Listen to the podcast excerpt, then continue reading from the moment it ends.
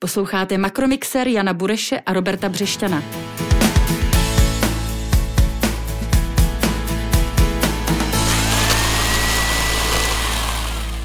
Vítám vás u dalšího vydání našeho ekonomického podcastu Makromixer.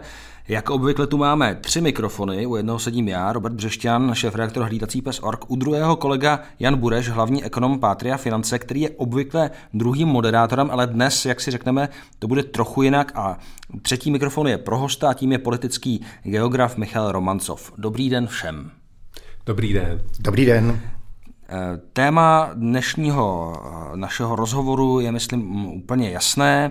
Eh, tentokrát právě proto bude Makromixer, jak jsem řekl, jiný než obvykle. Honza bude mnohem víc v roli spovídaného spolu s panem Romancovem a mluvit budeme hlavně o ruské ekonomice, o Rusku jako takovém a stávajících i možných dopadech války, kterou Vladimír Putin rozpoutal na Ukrajině. Já bych s dovolením začal pohledem na obyčejného Rusa, jestli se to tak dá říct. V jaké ekonomické situaci byl ještě před týdnem a v jaké podle vás bude, řekněme, za měsíc? Tak eh, obyčejný Rus, ono to je samo o sobě velice komplikovaná eh, kategorie, protože eh, je otázka, jestli myslíme obyčejného Rusa, to znamená někoho, kdo buď to pobírá penzi, nebo se jedná o dítě školou povinné v nějakém stupni vzdělávání, případně někoho, kdo je zaměstnán ať už jaksi otevřeně nebo zprostředkovaně prostřednictvím státu. To jsou prostě lidé, jejichž hlavní zdroj nebo jediný zdroj příjmu je prostřednictvím nějakých transferů ze státního rozpočtu. Řekněme, že na tyto lidi se podívejme. Prima. A pak je obrovský rozdíl, jestli žijí ve městech anebo na venkově a jestli žijí v Moskvě anebo v jiných městech. Moskva je e, vlastně obrovitánské město, podle některých údajů je to vlastně největší město v Evropě, při možná druhé za Istanbulem. My pravděpodobně ani jedno z těchto těch dvou měst jako nevnímáme jako typicky evropské, ale Evropa má tyhle ty geografické mantinely. A e, v Moskvě je neuvěřitelně vysoká cenová hladina. Každý, kdo tam byl, tak ví, e, že vlastně všechno, co si musíte koupit, s výjimkou věcí, které jsou dotované, kterých zase na druhou stranu ale v Rusku není úplně málo, tak jsou třeba výrazně e, jaksi dražší než v Praze.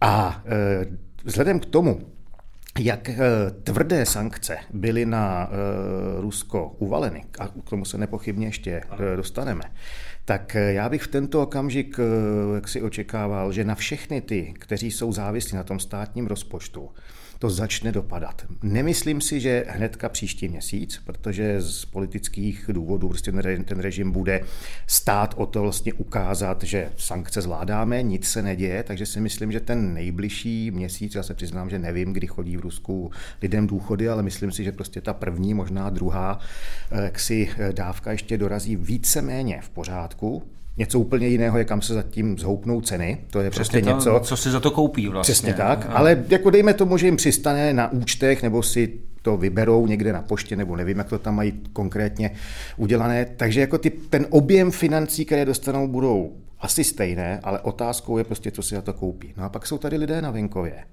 kteří mají nesrovnatelně nižší e, ekonomickou e, úroveň než lidé ve městech.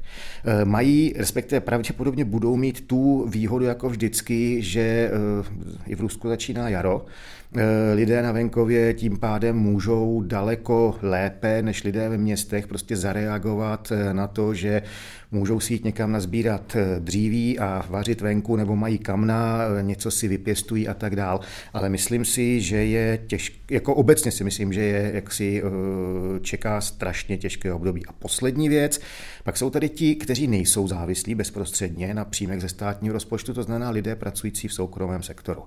A ruský soukromý sektor eh, byl výrazně menší vždycky než eh, tady na západě. A tím samozřejmě nemyslím v sovětských dobách, to tam neexistoval žádný soukromý sektor. Ale i v těch posledních, řekněme, 30 letech prostě soukromý sektor tam byl. Byl vždycky výrazně menší než eh, na západě. A pokud se nepletu, tak včera eh, byl přijat zákon, že všichni ti, kteří eh, vlastně jsou nějakým způsobem zapojeni na světové trhy a můžou, mají teda příjmy zvenčí, takže 80% eh, vlastně toho, co případně zvenčí dostanou, tak musí vlastně konvertovat na ruble. To znamená, na ně to dopadne taky, byť jinak. No a pak jsou tady ti poslední, to jsou ti, kteří dělají v těch velkých firmách, ať to, jsou to banky nebo Gazprom, které jsou přímo pod sankcemi, no a tam to dopadne taky. Hmm. Děkuji za to úvodní schrnutí, rozebereme to, věřím, v následujících minutách víc do detailu. Honzo, když, když jsme se tady zmínili, že za stejný plat si těžko v následujících měsících řekněme, ten průměrný Rus nakoupí mnohem méně, znamená to tedy, že vylétne inflace, zvýší se ceny, co očekáváš ty jako, politi- jako, jako ekonomický analytik? Eh, tak určitě eh, ty, ta, ty poslední sankce, eh, ten poslední balík sankcí je velice tvrdý. Rusko ho nečekalo, nebylo na něj připraveno a um, určitě neočekávalo, že nebude moct nakládat se svými devizovými rezervami, které dlouhodobě budovalo a vlastně se o ně opíral, opírala ta stabilita finančního systému. V tuhle chvíli musí sáhnout k trochu zoufalým krokům, tak aby vůbec bylo schopné stabilizovat ten finanční systém a zabránit ranům na banky. Z mého pohledu vlastně to, co může doufat Rusko v tuhle tu chvíli je, že eh, se mu ta stabilizace povede a že bude schopné zajistit to, že banky budou plus minus fungovat normálně, to znamená, budou z nich vybírat peníze. Um, a uh, to, to nemusí být vůbec jednoduchý úkol. Tady padlo uh, vlastně to, že uh, pod vlivem těch sankcí muselo Rusko zavést poměrně tvrdé kapitálové kontroly, výrazně zvýšit úrokové sazby. To jsou všechno věci, které hodně tvrdě taky sekundárně dopadnou na tu ekonomiku a přispějou k tomu, že jednoduše um, se všem lidem v Rusku povede hůře. Inflace je ten hlavní kanál, když se spal na inflaci, tak tam to bude samozřejmě, eh, když se díváme na zhruba 30% ztráty rublu, tak eh, tam to bude cítit nejrychleji. Napadá mě, že eh, jak jsme vyjmenovali ty skupiny, na které to bude dopadat, že jsme zatím vynechali tu skupinu, o které se často mluví, že by vlastně mohla pomoct k svržení Putina teoreticky, a to jsou ti oligarchové. Nakolik je Putinův režim svázán právě s oligarchy a s jejich bohatstvím? Nakolik se potřebují? Tohle je otázka, která logicky zajímá teďka spousta lidí a e, já se obávám, že v tento okamžik je na ní ještě komplikovanější odpovědět než kdykoliv předtím. Z jednoho prostého důvodu. E, Putin byl dva roky izolován kvůli covidu. Ta izolace zdá se byla velmi jaksi tuhá.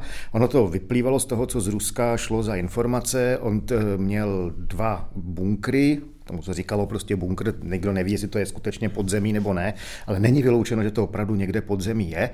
Eh, jeden měl eh, pravděpodobně eh, v rezidenci, která je u Moskvy, kde on úřaduje raději než v Kremlu, a se jmenuje Novo a druhý s největší pravděpodobností v jeho jakoby venkovské rezidenci Bečaru Fručej, což je u Soči. A z těch dvou identicky vypadajících bunkrů, teda, aby nebylo vlastně vidět, kde je, tak on dva roky řídil Rusko. A zdá se, že za ty dva roky eh, on se samozřejmě stýkal s nějakým, řekněme jim, služebnictvo, prostě, které tam bylo eh, k dispozici, ale tím to prakticky skončilo. Jinými slovy, že se odtrhl takhle od reality tak. naprosto. A eh, co je totiž podstatné, nevím, jestli jste to viděli, ale diváci to u nás jako obecně měli možnost vidět, a to bylo, že ruský režim Vlastně těsně předtím, než došlo k těm akcím, jejichž dopady teď se pokoušíme eh, zhodnotit, tak zveřejnil eh, v jaksi přímém televizním přenosu, byť se potom ukázalo, že teda to, co bylo vydáváno za live eh, přenos, že se to odehrálo několik hodin dříve. Nicméně vyrobili zájem, eh, zá, pardon, vyrobili, vyrobili e, záběry, které chtěli, aby svět viděl. Tam nedošlo k tomu, že by jim to někdo heknul. Prostě chtěli, ruský režim se rozhodnul, že chce takovýmhle způsobem vypadat. A to bylo jednání mezi Putinem a e, členy Rady bezpečnosti e, Ruské federace. A Rada bezpečnosti je zvláštní orgán, e, který má nějakých 30 lidí a měli by to být ti nejmocnější lidé v Rusku. A řada analytiků, kteří se věnují Rusku, říkali, že vlastně vliv oligarchů už dávno skončil a že teď vlastně Putin všechno podstatné konzultuje s Radou bezpečnosti. A tou svojí. Tedy. Tou svojí samozřejmě. A to, jakým způsobem si je v úvozovkách vodil, to, jakým způsobem vlastně... Šéfa rozvědky tam vlastně zasměšnil. Přesně tak.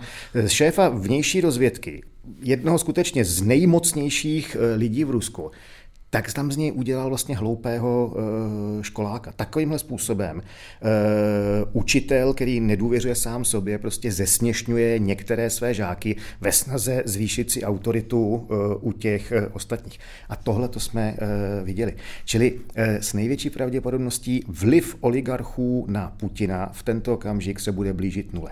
Což ovšem neznamená, že tito lidé, kteří nepochybně mají kapitál, nejenom ten finanční, ale určitě nějaký politický, byť třeba zákulisní, že nejsou vyplašeni tím, co se děje a že nebudou mít tendenci eh, nějak se jaksi vymezit. Přijdou o svůj komfort, o možnost studia v cizině, například Přes, nákupy. Přesně tak, tak má, mají, mají prostě rodiny, že, které na to byly zvyklé, ale jako jakým způsobem to vymezení se vůči Putinovi bude eh, jak si vypadat, pokud vůbec bude úspěšné. Těžko říct. Makromixér. Řada těch oligarchů vlastně zbohatla za dost podivných okolností v 90. letech. Mnohdy to souvisí s energetickým sektorem, s nerostným bohatstvím. Honzo, jaká je závislost Ruska vůbec právě na tom exportu nerostného bohatství a co by výpadek dodávek do, případný, tedy výpadný, eh, výpadek dodávek do Evropy znamenal pro ruskou ekonomiku? Je závislá do značné míry, zhruba 70% eh, veškerého plynu míří vlastně na evropský trh zhruba eh, třetina, eh, třetina ropy míří eh, na evropský trh, takže je to velice silná závislost, skoro bych řekl, že je vlastně silnější v mnoha ohledech než ta závislost opačná. Tam zase, když to bereme optikou dodávek plynu, tak je to tuším nějakých 40-50% dodávek plynu míří do Evropy z Ruska. Jsou tu samozřejmě státy jako Česko, kde ta závislost je 100%, ale jsou v Evropě státy, státy, kde je daleko menší. Z pohledu Ruska si myslím, že je důležitější možná o něco ropa. Tam eh, z, té, z hlediska eh, těch celkových příjmů z ropy, tak tam uh, už bereme jenom tu jednoduchou ropu a vynecháme produkty, tak je to okolo jedné miliardy zhruba dolarů za den, když bereme takovou tu průměrnou schopnost Ruska exportovat. A tady eh, vlastně je třeba říct, že Rusko v tuhle chvíli, kdy na něj byly uvaleny ty sankce eh, a kdy nemůže volně nakládat s devizovými rezervami, tak proto, aby bylo schopné vůbec zabezpečit nějaké dovozy věcí eh, na vlastní trh a zajistit nějaké rozumné žití svým obyvatelům, tak musí za každou cenu vyvážet, aby se dostalo k těm prostředkům, které potřebuje na dovozy a i tak to pro něj bude velice komplikované. To znamená, Myslím si, že nepřipadají v úvahu vůbec eh, v tuhle chvíli, eh, pokud beru teda, eh, že ruský stát bude jednat racionálně, kroky, které by vedly k zastavení těch dodávek na evropský trh z rozhodnutí Ruska. Jak to vidíte vy, pane Romancové? Myslíte, že nám Rusové zjednodušeně řečeno vypnou kohoutky, anebo ne? No, to nevím, ale já jsem se usmál před chvilkou, když mluvil pan Budeš, ta, ten předpoklad, když eh, ruský stát bude jednat racionálně. E, racionalita jako v tenhle okamžik se evidentně e, vytratila.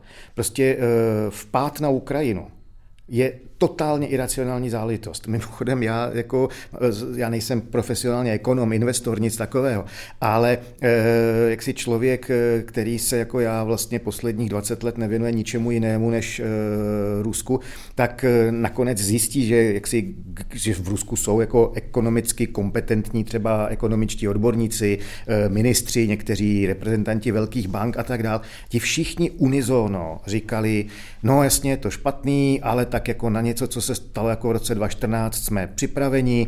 Eh, jasně, může se stát, eh, nebo Putin bude, Putin bude hrozit, eh, armádu nepoužije. No dobře, tak teďka teda uznal Doněck Luhansk, tam stoupila naše armáda, ale tam se zastaví a začne jako vyjednávat, rozumějme, vydírat. Upřímně řečeno, já nejsem ekonom, ale myslel jsem si to taky. Protože ani z mocenského hlediska to, co se rozpoutalo na Ukrajině, prostě smysl nedává. Jenomže ono se to stalo. Ono se to stalo a teď je otázka, jestli to vůbec někdo je schopen uh, zastavit. A pokud jde o ty ekonomické záležitosti, Jestliže uh, se Putin teď do nějaké míry chová tak, jak se chová, kvůli izolaci, že byl v covidu, no tak on je v izolaci, ale od jakýchkoliv ekonomických problémů vlastně 22 let, on je 22 let u moci. Jestli si někdo myslí, že Putin má bankovní kartu, že platí lístky do metra, účty za elektřinu, nic takového se neděje.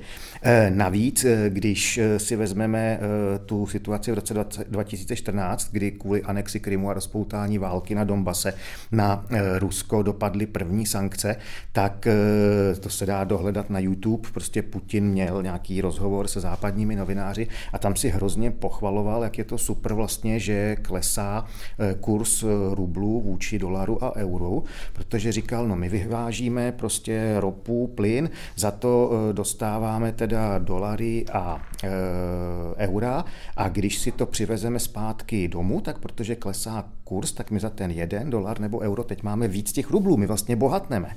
To ale zjevně nepochopil, jak ten jeho finanční systém funguje. Přesně tak, e, zjevně to nepochopil, nicméně tohle to řekl. A já jsem fakt přesvědčen, že Putin Otázka je, jak velké množství těch siloviků, že jsou totálně ekonomicky eh, negrabantní. Což má nejenom jako eh, ten rozměr, jako že oni o tom nic netuší, ale on to má rozměr vlastně, jako, jak to mám říct, vlastně historický. Eh, je třeba si uvědomit, že ruská společnost jako celek vlastně strašně dlouhou dobu nemohla vlastnit. Jo, mě, mě, jako náš život, přesně tak, náš život potlačeno. je strukturován mm-hmm. kolem dvou základních jako práv. Právo být, právo na život, to každý ví, že jako v Rusku zrovna jako život lidský nic moc neznamená. Na to druhé právo, které s tím jde ruku v ruce a vlastně na to je nabalená celá, jako celý vlastně vývoj našeho politického systému že a tak dále, tak to druhé právo je právo na vlastnictví, právo mít. A v Rusku vlastně e, zákonem začalo být chráněno e, právo na vlastnictví a to těch nejvyšších kruhů teprve za Kateřiny Veliké. Zná jsme v 18. století. Do té doby i ti nejmocnější v Rusku, to znamená bojaři nebo vysoké šlechtické rodiny, tak oni sami o sobě říkali my ráby gasudariovi, to znamená jsme otroci panovníka a jejich majetek, on sice byl obrovský, ale to záleželo jenom na vůli nebo nevůli toho, kdo byl nahoře, jestli ho měli.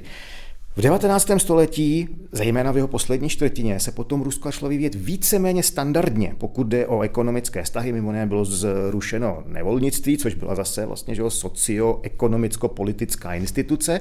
Většina Rusů začala být osobně svobodná, mohli začít vlastně normálně vydělávat, eh, vymohli si ochranu vlastnických práv, eh, řekněme soudní teda, e, ruku v ruce s tím bohužel nešel ten rozvoj politických práv, pak přišel bolševický režim, ten to všechno zlikvidoval. A potom přišly 90. léta, totální zhroucení všech společenských i hospodářských e, jistot. Následoval ten nejdivočejší kapitalismus, co jsme si vůbec schopni e, představit.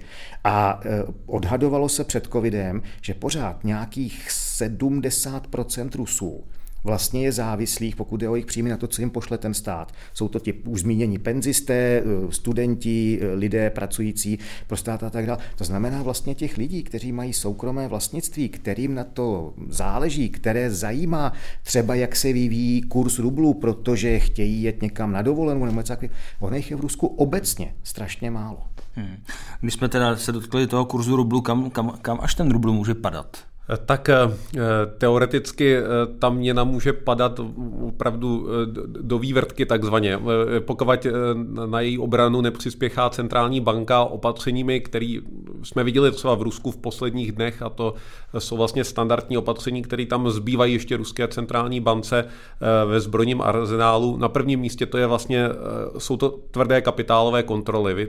Jako to, co je třeba udělat, je zastavit možnost, omezit možnosti vytahovat kapitál ze země a tím snížit, eh, snížit tlak eh, na ten finanční systém.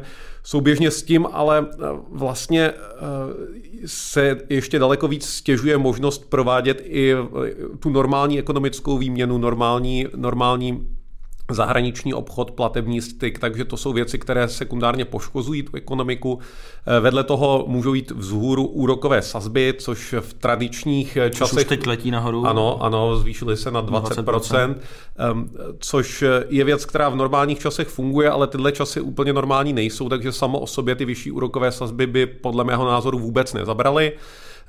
No a vedle toho Ruská centrální banka ještě má možnost nakládat s nějakými devizovými rezervami, které nejsou uložené na západě. To znamená, ona částečně ještě může na tom trhu fungovat, ale velice omezeně a tím tu měnu nějakým způsobem bránit. A je otázka, do jaké míry, do jaké míry ten výprodej může pokračovat. Za mě vlastně je tam kritické to, že my v tuhle chvíli ještě neznáme přesnou podobu těch sankcí, eh, protože eh, víme zhruba, jak funguje ten mechanismus, kterým je Ruská centrální banka vyloučena eh, z možnosti operovat s devizovými rezervami, ale neznáme přesný seznam vlastně, jestli se nepletu, finančních institucí, které byly vyloučeny z toho systému SWIFT.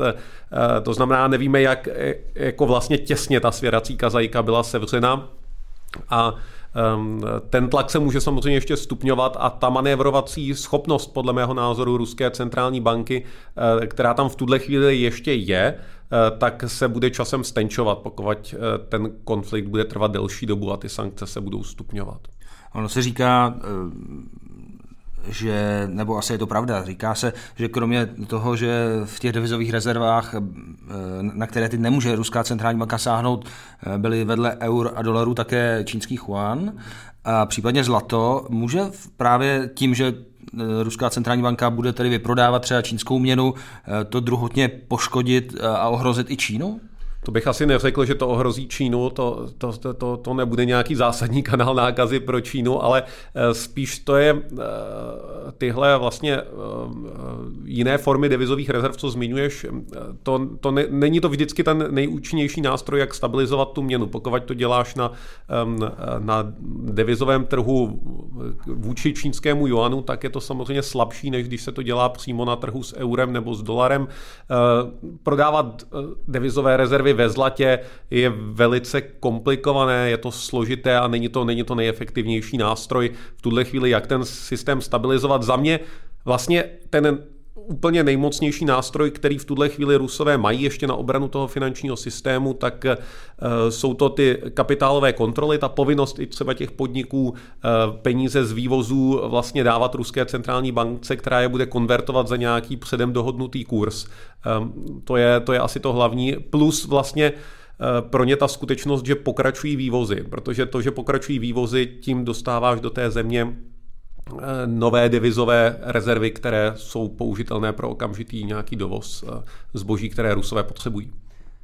Teď nevím, na co se zeptat dřív, protože těch věcí je to, chtěl jsem se zeptat, jestli to není vlastně špatně, že, eh, nebo jestli jedna z forem sankcí by nemělo být tedy vypnout ten penězovod do Ruska tím, že dobrovolně se zbaví, eh, zbavíme e, ruského plynu, jo, nebo, nebo ropy, ale chápu, že to by zase dramaticky poškodilo evropskou a, a pochopitelně tedy českou ekonomiku. Je to složitá otázka, myslím si, že se jedná o politické rozhodnutí a nevím, jestli by ten výsledek z pohledu politiků byl nějaký očekávaně příznivý. Já myslím, že už teď vlastně eh, jsou za mě evropští politici, když se pustím teď na ten politický let, smíření s tím, že eh, budou nuceni za ten konflikt zaplatit eh, vyšší inflací a nižším hospodářským růstem, což je poměrně jasná věc. Otázka je, do jaké míry a eh, jak to, eh, jak vlastně nafázovat, nafázovat ty sankce tak, aby ten tlak na Rusko byl co nejefektivnější. Za mě vlastně poměrně zajímavým zjištěním je, že opravdu dlouhou dobu po oznámení těch sankcí my nevíme přesné detaily, což může vlastně být i součástí strategie eh, dodizajnovat eh, ten konkrétní seznam tak, aby co nejlépe plnil ten svůj úkol. To znamená, poškodil ruskou schopnost zapojit se do zahraničního obchodu eh, nějakým způsobem i bránit svoji vlastní měnu, ale současně nechat při životě vlastně financování vývozu energií z Ruska. Makromixér. K tomu já se chci ještě samozřejmě dostat za chviličku k, k tom, těm dopadům na Evropskou unii, na Českou republiku, potažmo na, na Green Deal, ale ta druhá věc, která se mi pletla do té předchozí otázky, bylo, že jsem ještě nechtěl opustit tu eh, čínskou stopu, řekněme. Myslíte, že, že role Číny v tom řešení eh, konfliktu eh, může být nějaká větší, třeba i s ohledem na to, že, že ta válka přece jen ohrožuje i nějaké čínské zájmy? Říká se, že Čína a Ukrajina byly poměrně velcí obchodní partneři. Určitě, jak si Čína je důležitá. Eh, myslím si, že dobře, že tu otázku jste nadnesl, protože eh, my jsme se až dosud bavili samozřejmě o tom, eh, jak to vidíme z naší perspektivy, což je logické. My jsme tady, případně není problém, že se dostat k perspektivě Spojených států, které jsou sice geograficky jinde, ale v tomhle ohledu s námi tahnou za jiný pro vás, ale ten svět je skutečně kulatý. Takže Čína a pak je tady ještě jeden aktér, o kterém se vlastně mluví ještě výrazně méně, to je Indie. Já bych s dovolením začal s tou Indie a hned se potom dostanu k Číně. Indie je strašně zajímavá země v tom ohledu, že je to eh, rostoucí mocnost, podobně jako Čína, ale tu Čínu už vnímám jako, že se plnohodnotně etablovala, Indie ještě ne. A Indie na rozdíl od eh, Číny má výborné vztahy jak se Spojenými státy, tak s Ruskem. Já si umím představit, že Indie se stane aktér, který začne prostředkovat rozhovory mezi Spojenými státy a Ruskem, pokud se dostaneme do situace, která bude ještě horší, než je ta situace současná, což si bohužel eh, umím představit. Na to už v tento okamžik moje eh, fantazie stačí. A teď k té Číně. Eh, Čína je eh, země, která neuvěřitelným způsobem zbohatla eh, na tom, jakým způsobem Spojené státy po skončení studené války vlastně nadizajnovaly eh, fungování světové ekonomiky a, a, a globalizaci. On to byl samozřejmě proces, který jako v okamžiku, kdy se mu nastavili ty velmi široké mantinely, tak začal mít svoji vlastní dynamiku, protože prostě hm, tak to funguje, že vlastně ty soukromé subjekty navázaly kontakty a k zasíťování, které do té doby bylo vidět právě ve Spojených státech, v Evropě, případně přes Atlantik, plus dejme tomu Japonsko, Austrálie, ale vlastně víc těch velkých hráčů že nebylo, tak se najednou skutečně stali globální. A s tímhle tím se svezla Čína a Čínu díky tomu dneska máme tam, kde máme. Rusové eh, Čínu dlouhou dobu nebrali, eh, nebo ještě to řeknu jinak. Do roku 1860 se Rusové Číny báli, v roce 1860 zjistili, že e, Čína je slabá a tak se svezli e, s tím, že Britové a Francouzi tenkrát napochodovali až do Pekingu a vzali Číně nějaká území. A od roku 1860 do první světové války si ukrajovali z Číny čím dál tím e, víc, respektive do Rusko japonské války 1904-1905. Pak se Sovětský svaz zhroutil, pardon, Rusko se zhroutilo, vzniknul Sovětský svaz, ten svedl na Dálném východě 38-39 válku s Japonskem a když potom Japonci byli poraženi a Sověti poslední týden bojovali proti Japoncům, tak se znova vrátili do Číny. A když se v roce 49 Mao Tse-tung dostal k moci a říkal Stalinovi primá, tak ty jsi komunista, já jsem komunista, eh, všichni bojujeme proti imperialismu, eh, kus Číny vlastní sovětský svaz a to byl imperiální eh, zisk tehdejšího Ruska, vrať mi to, tak ho Stalin poslal ke všem čertům. V roce 1860 založili Rusové na Dálném východě město Vladivostok, což přeloženo do češtiny neznamená nic jiného než vládní východu. To je jejich prostě představa, že jaká je jejich pozice. Ty Číňani to vědí, Korejci to vědí, Japonci to vědí a Rusové to vědí samozřejmě taky. Jinými slovy, Čína má Rusku historicky co vracet? Nebo co, co... Přesně tak. Čína má historicky secaka, Rusku co vracet. A faktem je teda, že oni teďka obě ty strany mávají praporkama, jakože jsou hrozní kamarádi, ale to není žádný kamarádství. Čínský ministr zahraničních věcí před dvěma dny prohlásil, že Rusko a Čína nejsou spojenci, že jsou to strategičtí partneři. Pod tím si můžeme ale představit úplně cokoliv. Eh, víme, že v roce 2014, když si to Putin tak rozhádal se Západem a s Američany kvůli eh, Krymu, tak prohlásil, a mimochodem připomínám vlastně, že letos to bude osmý rok, eh, tak prohlásil, nepotřebujeme Západ, jdeme do Číny. Čína má všechno, co má Západ, má technologie, má peníze, má know-how. Eh, my máme to, co Čína potřebuje, to jsou suroviny a navážeme tenhle ten úžasně eh, výhodný symbiotický eh, vztah. Což se nestalo. Což se nestalo. Přesně tak. Drtivá většina z těch politických vyjádření tak zůstala pouze na papíře nebo případně ve vzduchu, pokud prostě ta vyjádření byla jenom vyřčena. Eh, realizoval se naprostý zlomek eh, z těch eh, projektů. A to ne proto, že by Čína neměla zájem o ruské suroviny, ale prostě proto, že Čína mimo jiné při pohledu na to, jakým způsobem Rusko zneužívá svého postavení na trhu se surovinami v Evropě, zejména vůči těm menším, slabším hráčům, tak prostě Rusům řekla, hele, my od vás budeme brát, ale budeme brát jen tolik, kolik chceme. My nechceme být v ničem závislí na vás. My vám umožníme, řekněme, mít 10, možná 15% podíl na našem trhu, ale víc ani ťuk. To znamená, Rusko teoreticky má kapacity Dokonce síla Sibiře je výrazně, jaksi ta, ta, ta schopnost toho plynovodu e, dodávat do Číny je výrazně větší, než kolik dodávají. A oni nedodávají do Číny ne proto, že by neměli plyn, ale prostě Čína od nich víc brát nebude. A je těžko si představit, že v téhle situaci, když se Putin tady dostal do ještě větších problémů, proč pro boha by ty Číňani mu najednou měli jít na ruku?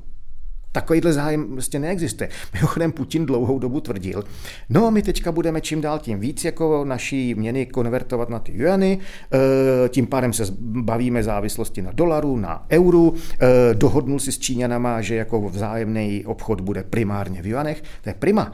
Jenomže když jde takhle dohájet cena rublu vůči euru a juanu, ona, eh, vedle vůči euru a dolaru, ona jde vůči tomu juanu taky. A to pravděpodobně geniální jako strateg v čele Kremlu jako vůbec nebyl schopný jako domyslet tohleto.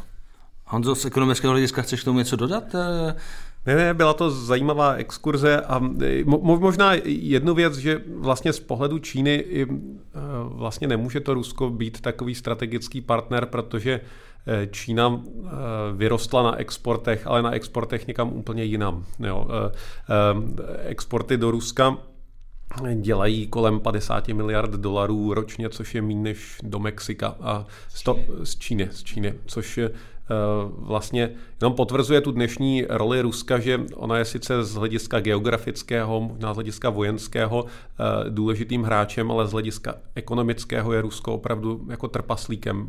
Není to, není to, eh, není to nějak velká ekonomika, je to ekonomika menší než Jižní Korea, tak se podívejme rovnou tady na, na vliv eh, třeba na českou ekonomiku nejprve skrze ten export, protože export do Ruska je sice specifický, vyváží se tam nebo vyvážely třeba průmyslové celky, což je uh, věc poměrně pro jiné země neobvyklá, nebo z, Česka do jiných zemí, ale v souhrnu je ta, uh, je ta obchodní bilance vlastně kde si na úrovni vývozu do Belgie, jsem si přečetl. Je tedy pro nás problém, že se, myslím, myslím pro české firmy a českou ekonomiku, že se vlastně ruský trh úplně uzavřel? Uzavře? Z pohledu ekonomiky české jako celku to problém není. Eh, tam vlastně i ty nejdramatičtější scénáře, pokud si simulujeme, tak nevedou k eh, výraznějšímu propadu než eh, ekonomiky míněno o nějaké 2 až 3 desetinky procentního bodu na dynamice HDP, takže je to velice málo. Eh, uznávám, že mohou mít problém konkrétní firmy, to ano, konkrétní firmy můžou mít problém, ty tam mohou být více exponované, ale z pohledu ekonomiky jako celku eh, to eh, zátěž velká není. Tam, kde vlastně z pohledu Česka ten konflikt může vlastně nás trochu nepříjemně ovlivnit, jsou určitě dodávky energií a teď nemyslím, já jsem tady už říkal, že pokud se Rusko bude chovat racionálně, tak a nebude se chtít podřezávat větev samo pod sebou, tak nevypne ty dodávky energií do Evropy. Ale i pokud je nevypne, tak vidíme, že ten konflikt vede k dalšímu nárůstu cen energií čistě z důvodu nejistoty. A e, v téhle situaci asi je třeba se připravit na to, že uvidíme nějaký další výraznější e, inflační e, šok v Česku, ale je to zase z mého pohledu jako cena vlastně správná, kterou jsou evropští politici v tuhle chvíli ochotni, eh, ochotni za svoji participaci v tom konfliktu na ukrajinské straně a za pomoc Ukrajině zaplatit. Takže eh, jestli něčím budeme platit z ekonomického pohledu, tak to bude vyšší inflací, eh, která může na část domácností v Česku dopadnout tím, že sníží jejich reálné příjmy a omezí spotřebu. Makromixér. Čekáte, pane Romancové, že třeba uh, putinovský režim uh, sáhne k znárodňování? Zmínili jsme, že pro některé české firmy, typicky nás logicky se napadne Škodovka, která v Rusku vyrábí, to může být problém. Může v té nouzi ekonomické sáhnout i k něčemu takovému? Eh, já jsem hrozně rád, že jste použil ten termín režim, protože já myslím, že je zapotřebí, eh, byť je to jako velmi subtilní v tento okamžik, ale dělat rozdíl mezi Rusy, jakožto lidi, kteří tam žijí, Ruskem, jakožto tou obrovskou prostorou, která objektivně je velice bohatá, a režimem, který tyhle ty dva komponenty prostě manažuje jako způsobem, který je neefektivní, který je brutální, který je nedemokratický a tak dále. Eh, teď jste řekl strašně důležité slovo znárodnění. Něco, co si nikdo neumí jako vůbec představit. Eh, já si pamatuju, že jsem měl v roce 2014 eh, jednu z četných debat tenkrát jako o tom, co se, co se děje. A jsem říkal, podívejte se, v roce 1914, když vypukla první světová válka, Ruský cený papíry patřily mezi vůbec ty jako nejlepší eh, na světě. Eh, ruská, eh, ruský rubl byl plně konvertabilní za zlato. Byla to zase respektovaná prostě měna. V roce 1914 nikoho nemohlo napadnout, co se stane potom. A jedna věc je, jak třeba tvrdě dopadlo po první světové válce Německo, ale právě ty vztahy být mít vlastně způsobily, že navzdory hlubokému ekonomickému propadu a zoufalým sociopolitickým eh, důsledkům, které z toho potom rezultovaly v podobě, mimo jiných v podobě vzestupu nacismu, tak to Německo ale zůstalo z hospodářského hlediska vlastně standardně se chovající zemí. Pro Rusko tohle to neplatí, protože bolševický režim nejprve měl pocit, že jako může cokoliv eh, a nejenže poručej větru dešti, ale že ho zrušili peníze, zrušili ekonomický vlastnictví, nebo soukromí vlastnictví a tak dál. Pak v důsledku NEPu to trošku vrátili zpátky, no pak přišla šílená stalinská eh, industrializace a kolektivizace zemědělství což byl jeden z nejodpornějších eh, příkladů vlastně sociálního inženýrství eh, vůbec v dějinách 20. století. Mimochodem, eh, to, co, sta, co, to, co tenkrát Stalin udělal s, už se sovětskou teda společností, to plnohodnotně snese srovnání s holokaustem. On má tu obrovskou, jako, to obrovské v uvozovkách štěstí, že ty nejhorší bolševické zločiny přišly výrazně dřív než ty nacistický ale že je neexportovali ven, že to vlastně zůstalo uvnitř té země, ze který prakticky jako nešly ven žádné informace. Že by teď ruský stát e, sáhnul ke znárodnění, proč ne? Jako v roce 2007-2008, že jo, ekonomická krize, tak eh, ekonomové by si měli vzpomenout na to, že jo, co se tenkrát dělo ve Spojených státech, zejména Detroit a ty velké automobilky, jak si je tehdy prezident Obama povolal do Washingtonu, oni neletěli těma soukromýma tryskáčema, ale přijeli jako vlakem a tak dále. Teďka jako co jim dá stát výměnou jako za, za ty strukturální reformy. Tam nikdy nepadlo, že by eh, správní rada Fordovy automobilkem nebo takového přišli a řekli by Obamovi, tady to máš. My jsme selhali, tady to máš, je to tvoje, něco s tím. Tohle se ale přesně dělo v tu dobu v Rusku. Řada ruských oligarchů v krizi 2728 říkali, když Putin řekne, odevzdám to státu, když Putin řekne něco jiného, já udělám něco jiného. Jsme zase opětně u toho být mít, oni to sice e, jakoby kontrolují, Děry Paska má obrovský majetek nebo kdokoliv jiný, ale ona je otázka, nakolik je to reálně jejich v tom slova smyslu. Jak tomu rozumíme my. Čili ruský režim v tento okamžik může cokoliv. Může klidně vyvlastnit, znárodnit a tak dále. Otázkou ale je, když to udělá třeba s tou Škodovkou, kterou jste zmínil, kdo mu v té fabrice zůstane a bude tam pracovat. Protože pokud si tam nenech... schránka Přesně tak, pokud si tam nenechají ty lidi mm-hmm. a nedonutí je, aby se z nich stali vlastně nevolníci nebo zajatci toho režimu, No, tak jako k čemu to je dobrý? Navíc ta automobilka funguje, protože má nějaký management a nějaký know-how v tom, jak automobilka funguje.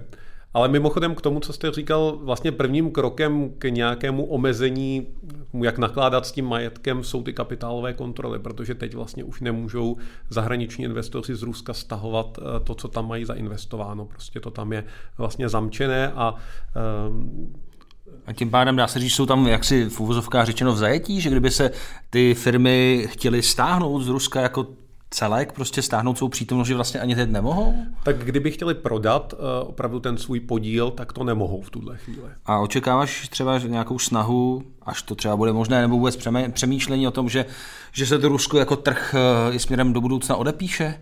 Eh, z hlediska evropských eh, amerických firm si řeknou, tak tam už nikdy a mm, tam podnikat nebudeme. Tak my jsme tady na začátku hovořili o tom, že v dnešní době něco předpovídat eh, nebo vidět vůbec ten konec toho mm, konfliktu je složité a těch scénářů skutečně může být řada, ale v jakémkoliv z nich já si nedovedu představit, že by to nemělo výrazný dopad na to, jakým způsobem eh, se zahraniční investoři ze západu, a nejenom ze západu, pravděpodobně i z Číny dívají na Rusko a ehm, vlastně investiční výhodnost téhle lokality. Takže eh, já si myslím, že to strategicky bude hrát eh, velkou roli, ať už vlastně to vyústění toho konfliktu bude jakékoliv a povede to eh, k výraznému útlumu nějaké investiční aktivity v Rusku. Ale pak hodně samozřejmě záleží, jaké bude konečné vyústění toho konfliktu. S tím tím já naprosto souhlasím, ale já bych se možná vrátil trošičku jinam v kontextu té vaší otázky. To znamená ne prognóza, ale když se vrátíme zpátky. To znamená, jak dlouho bylo vidět, že se s Ruskem děje něco špatně. A to bylo vidět strašně dlouhou dobu. Já znovu říkám, já se přiznám naprosto otevřeně k tomu. Já jsem nevěřil, že Putin použije sílu takovým způsobem, jakým ji použil. Takže klidně mě kdokoliv z posluchačů může jako napálit, teď seš chytrej, že jo? Ale to nicméně, to, že ruský režim se stává čím dál tím víc autokratickým, to, že čím dál tím eh, jaksi méně maskuje že eh, jaksi demokracie, vláda práva, což je mimochodem klíčová podmínka pro každého investora. To se netýká jenom lidských práv, ono se to týká právě tak těch jako vymahatelnosti ty jaksi práva, pokud jde o ekonomické záležitosti. To je v Rusku vidět minimálně od toho roku 2014, respektive už předtím. Že jo, Bill Browder, eh, Sergej Magnický, eh, Magnického zákon, to jsme jaksi v dobách přátelských vztahů mezi Ruskem a Obamovou administrativou, jsme v roce 2012. A na to bylo soustavně upozorňováno. Jenže Rusko právě proto, že ta země objektivně je bohatá, jsou tam že, ty obrovské zásoby čehokoliv, Rusové říkají, celá periodická tabulka prostě je u nás a velice často jako v té nejlepší kvalitě a v největších koncentracích, jo, tak to, to tam zůstane. Mimochodem nic z toho Rusové neudělali, to jim nadělila příroda. Jo, to je jako taky faktor, který jako je zapotřebí vzít v úvahu, že dneska jsou nejúspěšnější ty ekonomiky, kde máte nějaký ten eh, vysoký podíl eh, know-how a, a intelektuálního nějakého jako eh, vkladu. Oni do, prodávají přírodu v podstatě. Přesně tak, oni, oni prodávají přírodu, které skutečně mají víc než kdokoliv jiný. A o tomhle tom všem se vědělo. A o tom e, lidé, kteří e, Rusko zkoumají, ať už jsou to politologové nebo kdokoliv, o tom permanentně mluvili. Tady byl e, jaksi vytvářen tlak směrem k naší politické elitě. Jako s tím Ruskem se něco děje, věnujte tomu pozornost. A mimo jiné, říkám mimo jiné, díky oběma našim prezidentům, kteří jsou stále naživu, e, se tohle u nás bagatelizovalo. E, ti, kteří, jak se na to upozorňovali, byli zesměšňováni, obvinováni z toho, jsou to rusofobové, já nevím co všechno. Netuším, jak tahle ta debata probíhala třeba v Německu, nebo v Belgii, nebo v Británii konec konců, že jo, Britové ty mají spoustu másla na hlavě. Mně je na jednu stranu hrozně líto všech českých podnikatelů, kteří do toho šli, jakožto občanovi a daňovému poplatníkovi mě šíleným způsobem pije krev, co naše politická elita v čele s Milošem Zemanem vlastně donutila udělat EGAP protože tam byla vlastně řada politických eh, záruk pro jakoby české e, firmy, které expandovaly na, na e, ruský trh. A e, EGAP to všechno jako pojišťuje a je otázka teda, co se s EGAPem teďka e, bude dít. A to všechno bude, když to dopadne špatně, e, tak to půjde k tíži že jo, státního, státního e, rozpočtu. A možná, když jsme u toho, e, bych každému doporučil podívat se na film, který se jmenuje Švéd v Žigulíku. To je film, který natočili čeští filmaři, eh, kteří několik let vlastně filmovali mimo jiné to, co se děje eh, s tím závodem Škodovky eh, v Nižním Novgorodu. Tam se nakontaktovali na některé lidi z toho managementu, kteří se potom dostali do Vazu, což je vlastně největší že jo, ruská automobilka vyrábějící osobní auta. A s těmihle těmi lidmi potom strávili několik let vlastně v Toliaty. A to, co z toho natočili, to je podle mého názoru nejlepší socioekonomická sonda eh, jakoby do ruského života z hlediska běžného diváka eh, tady eh, u nás. A tam je mimochodem strašně zajímavá jedna věc. Tam vlastně na konci ti manažeři, kteří v tom vazu totálně jako selžou. A ne proto, že by byli nekompetentní, ale protože se střetli s realitou, na kterou absolutně nebyli připraveni. Prostě oni byli na Marzu najednou. A oni na konci tam ty manažeři říkají, proč nám tohle nikdo neřekl? Jenomže ono stačí, stačilo se zeptat. Ale oni se buď to nezeptali, nebo to nechtěli vidět. Nebo to nechtěli vidět. Tak eh, pro naše posluchače vidíte, tady máte i dokonce v rámci podcastu i filmový tip. Jo? Šved v Žigulíku se to jmenuje, tak já si to taky najdu, slibuju. Makromixér. Honzo, my tak našlapujeme kolem té možnosti, co se asi stane s evropskou ekonomikou, když by náhodou Rusko vyplo kohoutky s plánem, i když jsme se shodli, že to spíše neudělá, nicméně ty ceny určitě porostou i vlivem té nervozity. Dá se čekat směrem do budoucna nějaký třeba návrat k uhlí, rehabilitace jaderných elektráren nebo naopak ještě vyšší rychlost a tlak na zelenání energie, vývoj nových skladovacích technologií. Co to vlastně udělá směrem, směrem do budoucna, směrem k tomu tolikrát skloňovanému Green Dealu? To bych taky rád věděl, chápu, chápu, to bych ale... taky rád věděl a myslím si, tak jak to v tuhle chvíli vypadá, tak Green Deal je projekt s velkou setrvačností, má své rácio v něčem, co trochu běží mimo tenhle konflikt a souvisí s globální klimatickou změnou. Za mě ten projekt bude pokračovat, ale mám pocit, že do značné míry on ovlivňoval evropskou politiku kompletně, že to bylo něco, co opravdu udává směr tomu, jaká ta agenda je a myslím si, že teď tady na stole budou, eh, budou daleko více bezpečnostní otázky, bezpečnostní rizika a eh, to bude něco, co třeba při debatách o energetice určitě bude hrát eh, výraznější roli. Na druhou stranu někte, v některých těch věcech vlastně ta, eh, ten konflikt, eh, konflikt na Ukrajině může ty iniciativy v rámci Green Dealu podpořit. Já, tady je velký tlak například na lokalizaci výroby, na menší, na menší fungování těch takzvaných jako globálních supply chainů, dodavatelských řetězců. A Tady, eh, a kolega Romancov o tom mluvil, myslím, velice dobře, eh, se podceňovaly určitě a ten konflikt eh, na Ukrajině to ukazuje politická rizika. Politická rizika se nebraly úplně vážně, ono to bylo tím, že dlouhou dobu se s nimi skutečně dá žít a potom jednoho dne se probudíte do úplně jiného světa. A co já si myslím, že začnou se brát vážně a je to jedna z věcí, které strategicky si myslím, že přispějou k větší lokalizaci výroby v rámci e, Evropy a možná obecně v rámci západu. Takže tohle je jeden z trendů, kde si myslím, že se to bude potkávat.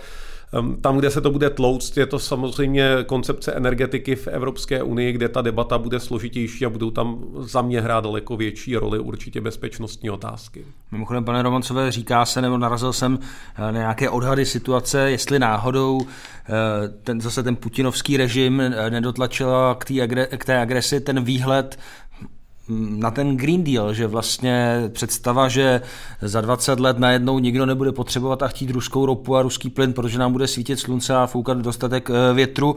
Eh, je na tom něco?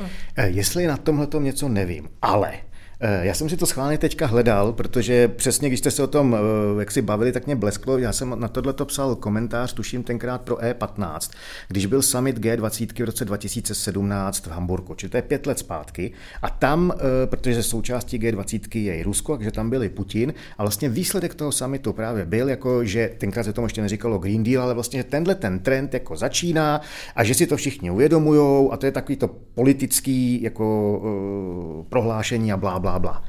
A e, tenkrát já jsem ten článek napsal a editor tomu dal titulek vlastně špatné zprávy pro Rusko, protože.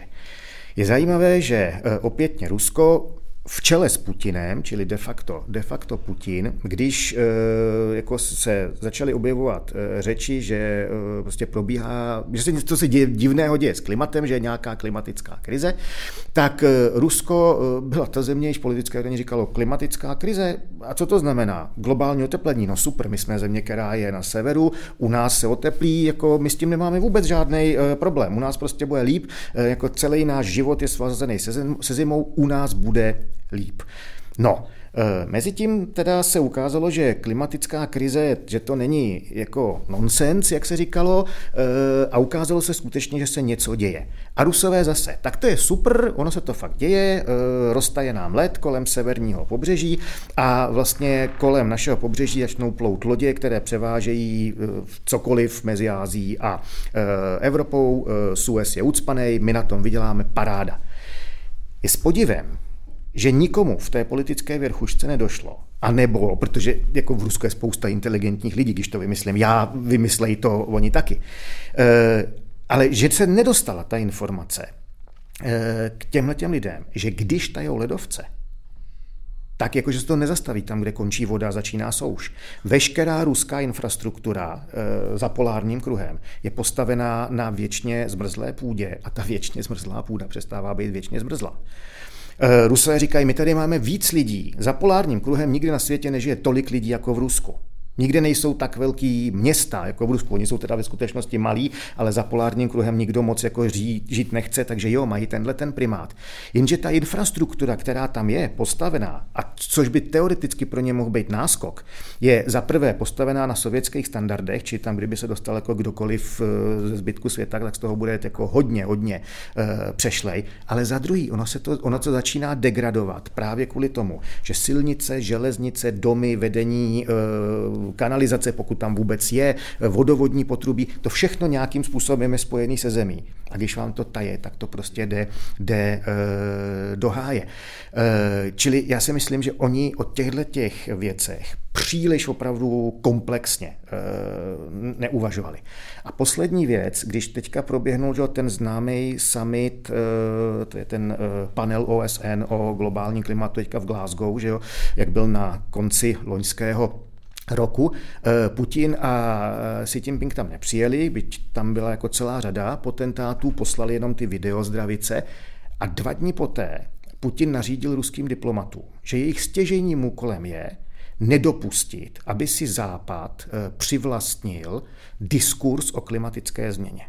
Že pro Rusko je nepřípustné, aby vůbec to téma bylo uchopeno v kategoriích, které jsme jakoby uh, udělali my. Čili ano, Rusko se začalo jako vymezovat proti klimatické změně, ne jako proti faktu, ale proti způsobu, kterým se o klimatické změně jedná.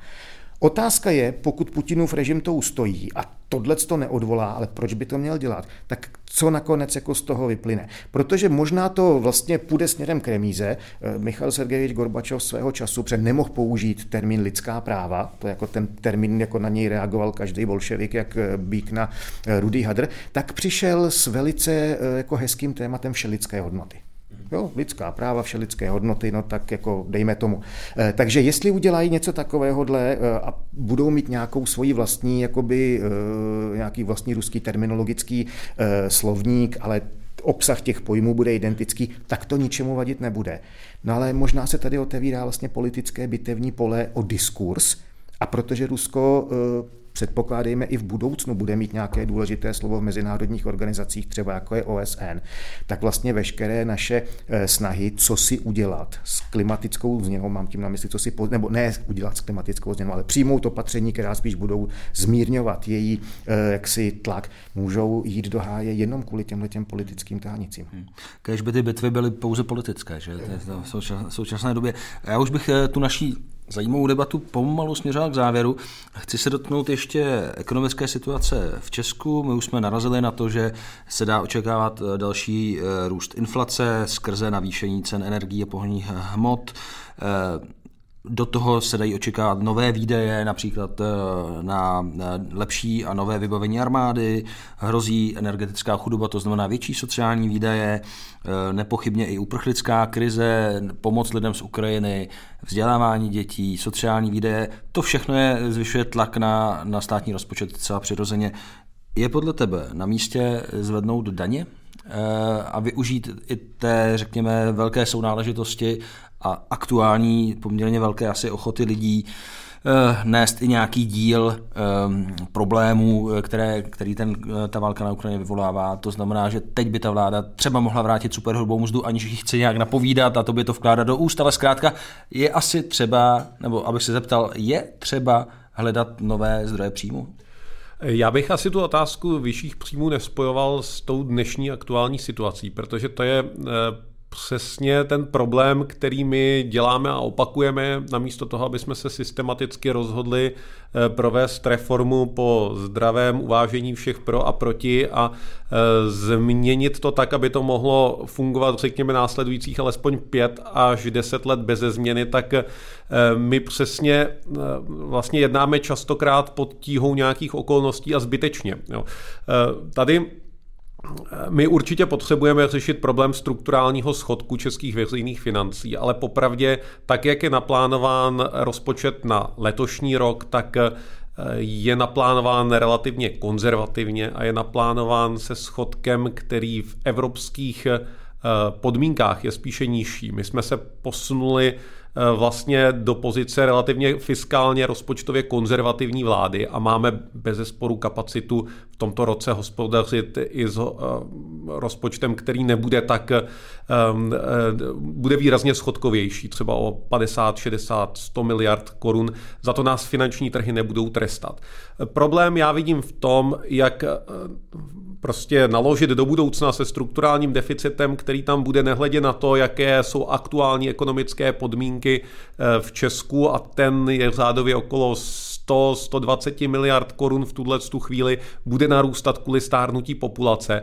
A tady je třeba přijít opravdu s reformami, které nebudou tak, že si řekneme teď kvůli Ukrajině zvýšíme daně, ale bude to skutečně promyšlené i s ohledem na jednotlivé skupiny obyvatelstva, tak aby ta zátěž byla eh, rozumně rozložena u nás vidím poměrně velkou, velkou příležitost daňově eh, ulehčit zejména nižším příjmovým skupinám.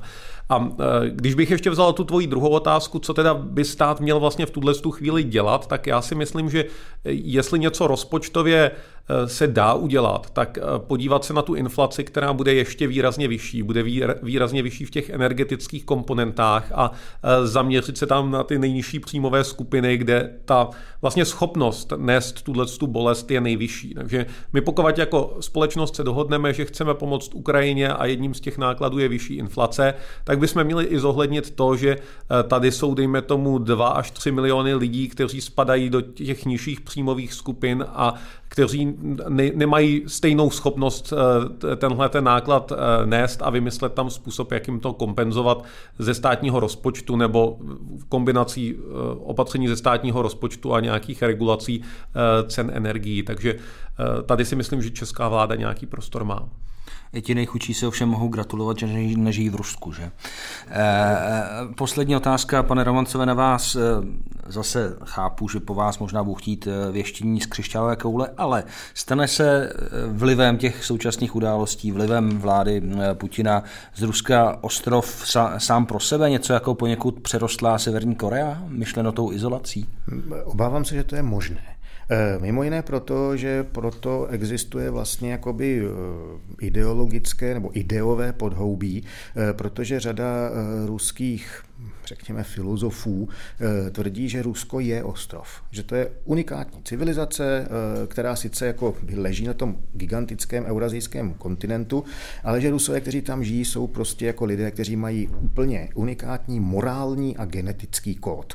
Eh, to jsou jako věci, které Putin svého času tak nějak si s nimi hrál, teď se nabízí, jako, že toho použije nebo využije naplno, protože ta situace jako se opravdu zdá, že se mu vymkla. Samozřejmě za předpokladu, že předtím nezničí mm, jako celý svět nebo jeho signifikantní část, tak doufejme, že na tenhle ten nejčernější eh, z černých eh, scénářů nedojde a že ta situace bude jaksi o něco lepší. Eh, pokud ano, tak jaksi k čertu s nimi a my se z toho nakonec dokážeme dostat mimo jiné proto, že jsme společností otevřenou, společností, kde být a mít prostě má své místo.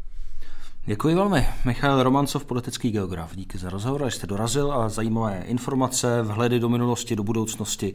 Bylo to skvělé, děkuji moc. Já děkuji za pozvání. A stejně tak díky Honzovi Burešovi, který za normálních okolností spolu se mnou moderuje Makromixer. Dnes byl spíše a hlavně v roli spovídaného, takže Honzo děkuji a příště zase v rovnocené pozici.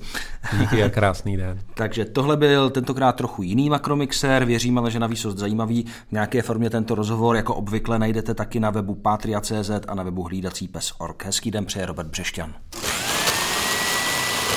Makromixer Jana Bureše a Roberta Břešťana.